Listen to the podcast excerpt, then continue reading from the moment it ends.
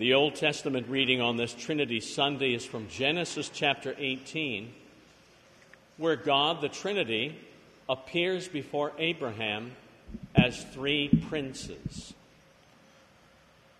The Lord appeared to Abraham near the great trees of Mamre while he was sitting at the entrance to his tent in the heat of the day. Abraham looked up and saw three men standing nearby. When he saw them, he hurried, he hurried from the entrance of his tent to meet them and bowed low to the ground. He said, If I have found favor in your eyes, O my Lord, do not pass my servant by. Let a little water be brought, and then you may all wash your feet and rest under this tree. Let me get you something to eat, so you can be refreshed, and then go on your way, now that you have come to your servant.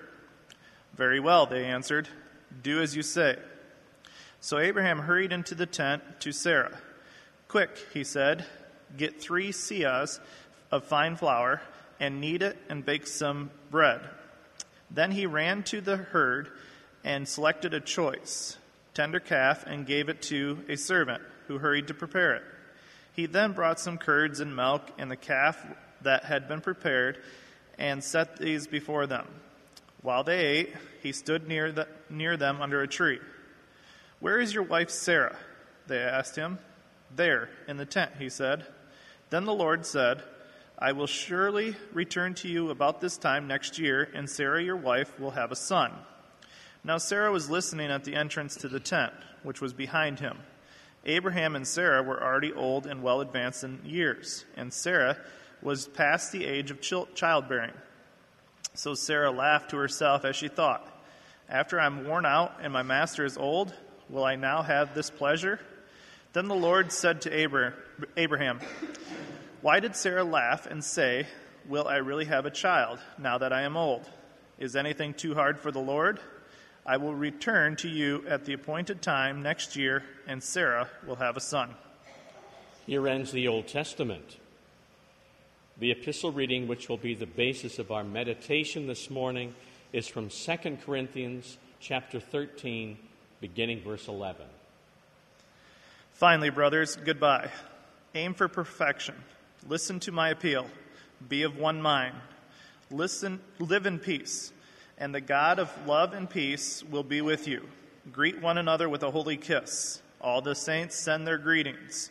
May the grace of the Lord Jesus Christ and the love of God and the fellowship of the Holy Spirit be with you all. Here ends the epistle. We stand in honor of the Holy Gospel.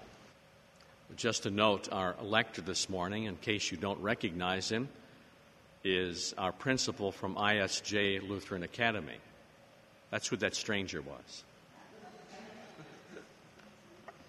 The gospel reading is from Matthew chapter 28, beginning verse 16.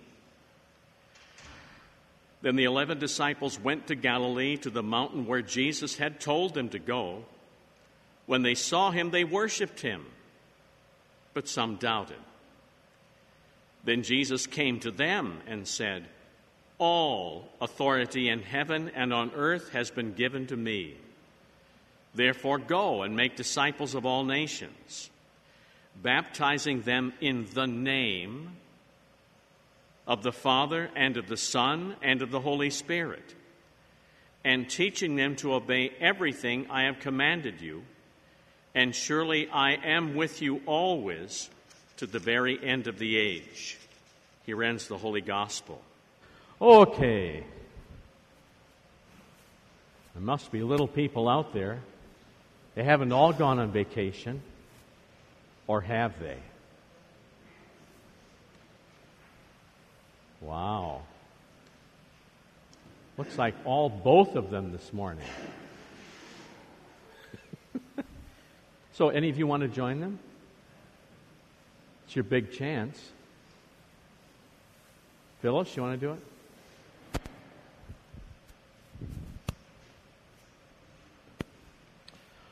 Okay. Have you guys played in the grass yet? You roll around the grass?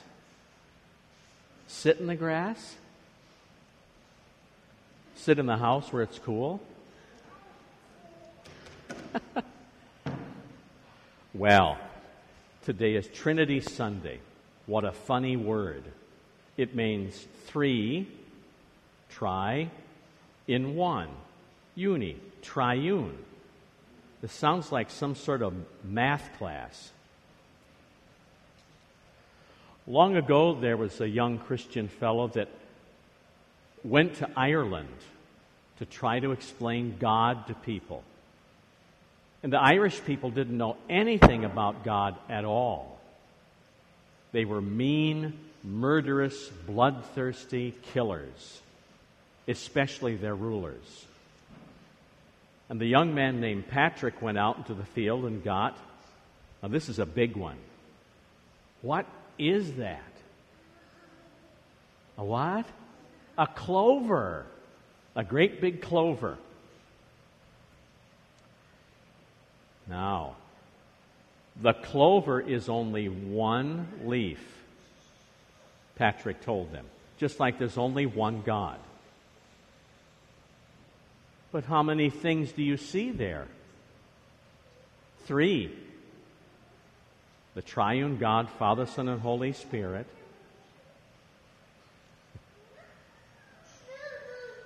Oh, it's okay.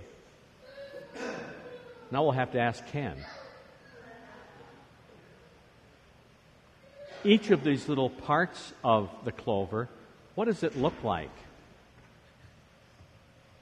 What does this part look like? Anything else? A heart. That's right. Because the Father loves you, Jesus the Son loves you, and the Holy Spirit loves you. They all equally love you. But how many gods have we got? Just one Father, Son, and Holy Spirit. That's as much as I can tell you about Patrick, except that they laughed at this, thought they would kill him, and they couldn't touch him. This God that they laughed about, a Trinity, protected him from all the terrible, dangerous Irish chieftains. And because of that, they began asking him, Tell us about this God. We want to know more. Okay, so you can go back again. All both of you. All both of you, and mom too. There we go. Sanctify them by your truth, O Lord. Your word is truth. Amen. Our text is really the last sentence of, of St. Paul's letter to the Corinthians. May the God, may the grace of our Lord Jesus Christ, the love of God, and the fellowship of the Holy Spirit be with you all. That's the text. Dear saints of God in Christ Jesus, it is only after Islam had grown and had destroyed most of the Middle East, had burned, looted, and slaughtered most of the Christians in that region, had gone up and even taken the great city of Constantinople, had gone into Eastern Europe, had put a lock on all of North Africa and had successfully invaded Spain and were attempting invasions into France, that people started to actually ask questions about what's this Trinity business? Christians said, We believe there's one God. And the Mohammedans said, We believe in one God. And the Christians, because they were so harried and threatened, we're tempted at times to give in. After all, if we both believe in one God, that must be okay. And there were Christians by the thousands because of the threat of that curved sword called the scimitar. Thousands of Christians thought it was a wise idea to convert rather than die. It is in this period that the medieval church began emphasizing, at least once a year, the notion of God's nature as three persons in one God, the notion of triune, three in one. Up to that point, they didn't have any such festival, they didn't need it. Everybody knew that. Every time you got up in the morning, you would do this, and even Luther emphasizes it in his small catechism. Read it when you go home. You're supposed to rise and get up in the morning and make the sign of the Holy Cross in remembrance of your baptism Father, Son, and Holy Spirit. All baptisms, of course, were done in the name of the Father, Son, and Holy Spirit, as we heard in the gospel for today. But there got to be some very serious questions. For example, if it means my life, do I really have to sign on with this notion of Trinity? That's a made up word. And the Germans even had it worse. The German word for Trinity is, hold on to your seat, Dreifaltigkeit. Does that sound better? So many Christians were saying, I don't want to die. I can still worship God because there's only one God. So, let's investigate a little bit this morning if you give in to that notion, which, by the way, Christians by the thousands in Europe and in this country have begun to give in. They are worried about getting blown up. They're troubled by all the disruption. They don't want to die. So they think that following the lowest common denominator, that we all believe in one God, should be enough. So, for the case of argument this morning, what if there is, in fact, no Trinity? What if, in fact, there is no separate concepts of Father, Son, Holy Spirit? Would you be just as well off?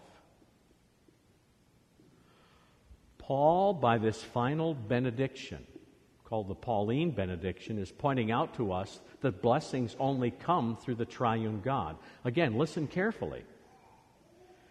May the grace that comes through whom? The undeserved love of the Lord, a term pointing to his divinity, the grace of the Lord Jesus Christ be with you. There is no concept when you have Islam, let alone in Judaism, of God ever actually coming to you and being gracious to you. Now, there are quotations in the Quran which says that Allah is all gracious. However, there's no promise that he's going to be gracious to Ken. He's just kind of gracious in general. In fact, he's pretty quirky about it. Maybe he will be gracious to Ken. Maybe. Maybe not. Instead, he might be gracious who should we pick on? Oh, somebody most holy. Pastor Philip, just wave. this notion of grace that's not meant specifically for anybody is of no help at all. When you're facing death, when you're looking at your own sins, whether you wonder there is forgiveness, and it's out there sort of maybe kind of, is that very comforting?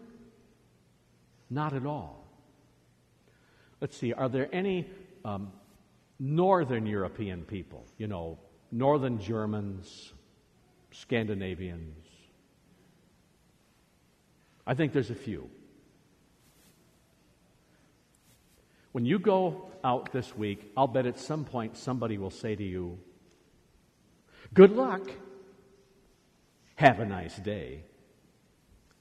Good luck is based on an old Norse concept that there was a god named Loki.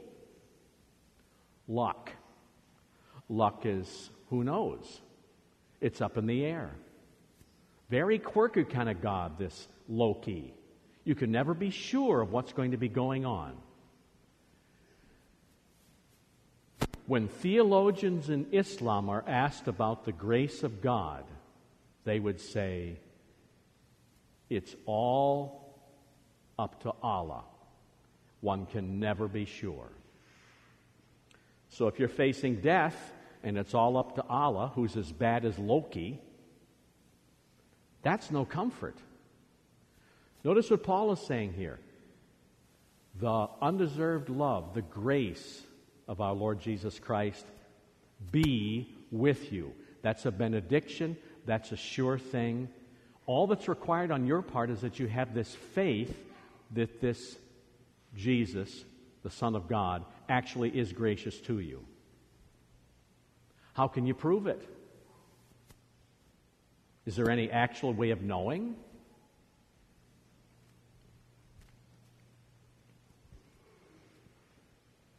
St. Paul elsewhere says, He, that is Christ, died for all. He also tells us that because Jesus paid the price on the cross and rose again, therefore you can be absolutely sure that through Christ you have this wondrous, gracious love which saves you, redeems you, forgives you. I can't imagine going to sleep at night without that assurance it will be an awfully rough night's sleep. In the Son of God, therefore, which is mentioned first, we actually have this grace, this undeserved love. Well, the next one seems very uncontroversial. And the love of God. Islam says that Allah loves you. But unfortunately, that kind of love is just as vague as the notion of grace. He loves everything just sort of in general. He likes rocks and trees and birds and bugs and everything. but does he love you? You've had some issues with cancer. According to Islamic theology, you should have grave doubts about whether God really loves you.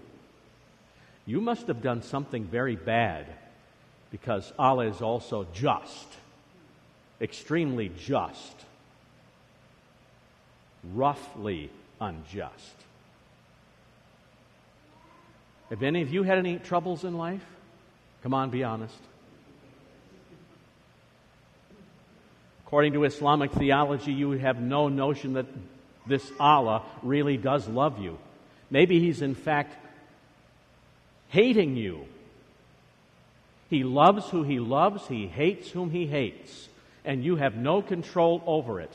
You cannot make Allah love you if He hates you.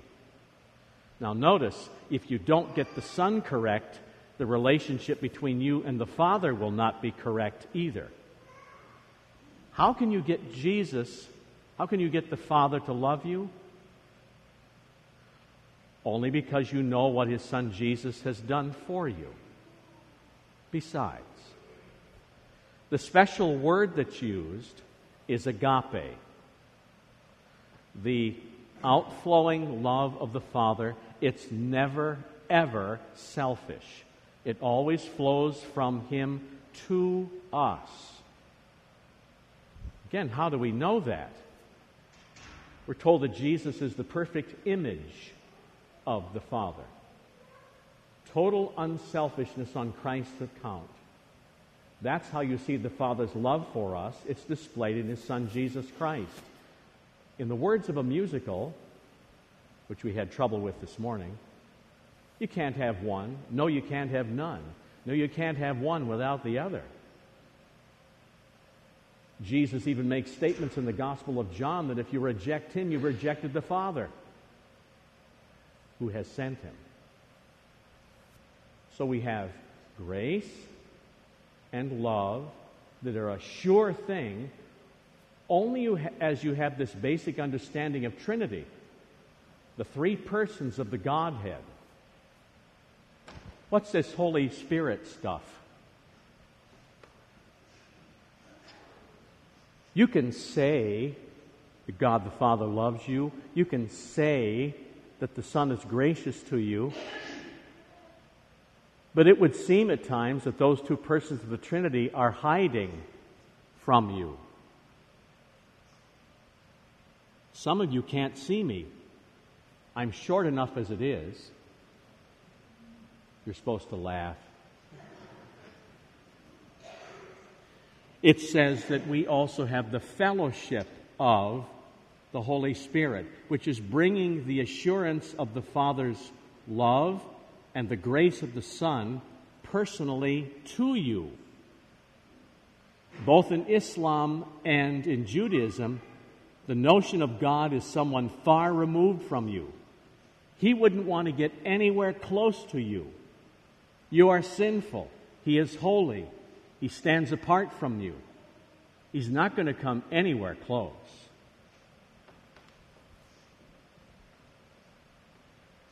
But the Father, from the very beginning, all the way back in Genesis, made the promise of His Son who would be born of a woman who would come and destroy Satan. He would come in human flesh and blood. The whole Christmas story is about that. And if I add on the truth of the ascension, it becomes even more clear. Let's see, who's sitting here by himself? It's poor old Dwayne. He's got his arms crossed. He looks insecure, looking at me funny. Yeah.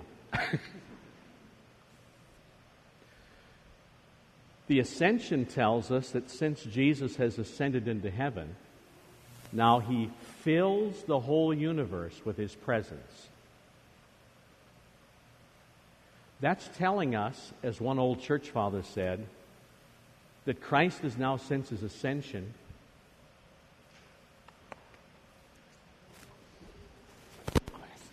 Cl- yeah, don't sit on your glasses. Closer to you than your own soul. How's that? You feel better now? Yeah. I'm not going to kiss you, though. That'd be too much. I did shave though. You did shave, okay. Christ is never far away. He is so close that you can't even recognize it. But again, that's the picture that we're given in Scripture of where is Jesus. He fills everything in every way. So never doubt his closeness. He's closer to you than your own soul. Okay, Dwayne, you've been a nice guy. and as the Spirit and the Son and the Father are all one, to say that Christ is closer to you than your own soul, what does that mean about your closeness to the Father? Same thing. Through his Son, Jesus Christ, the Father is that close. What does it say about Jesus and the Spirit, all three? There's this inexplainable closeness that you should never doubt.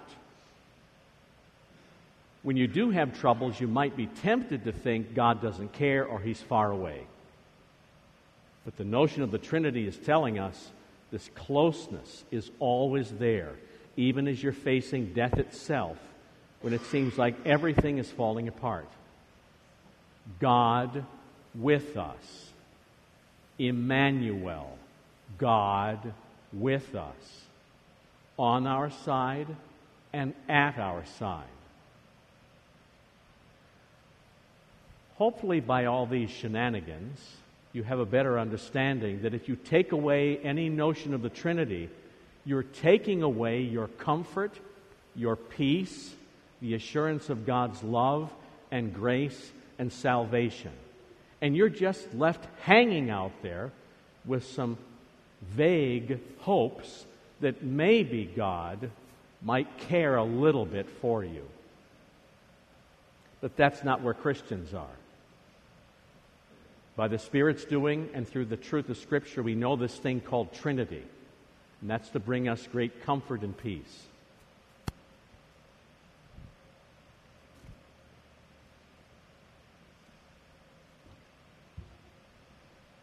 Aside from that, I want to assure you that the Trinity is a concept that's been found in the Scriptures from the very beginning. It is not, as Jews and Islamists claim, the Christians made it up. God is called Elohim. It's a Hebrew plural. They had a singular, they had a dual, and you have to have at least three to have a plural. God always calls himself Elohim, three. Old Testament, how does God show up? Not merely as three men, as that translation, translation says, but literally as three princes. In that story, you will note something curious. Abraham bows down to the Lord, of which there are three. Sometimes it says the Lord, in a singular, will speak to Abraham. At other times it says the three of them said. That's Trinity talk. And the fact that Abraham does the great salaam bow with his face to the ground shows you that he understands who the true God is who is standing before him. Throughout the Old Testament is this way of speaking. Isaiah's asked, or God asked Isaiah, Whom shall I send? I. Who shall go for us? In the plural. If you go to the New Testament, there's more readings than you want to shake a stick at in terms of Trinity and the interconnection of the three persons of the Godhead. So don't let somebody bamboozle you into thinking Trinity's made up. It's not. It's the very gracious, loving, and close relationship of God to you because this triune God truly does love you. Amen.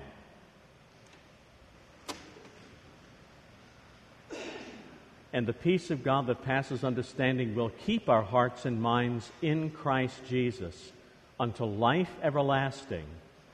Amen.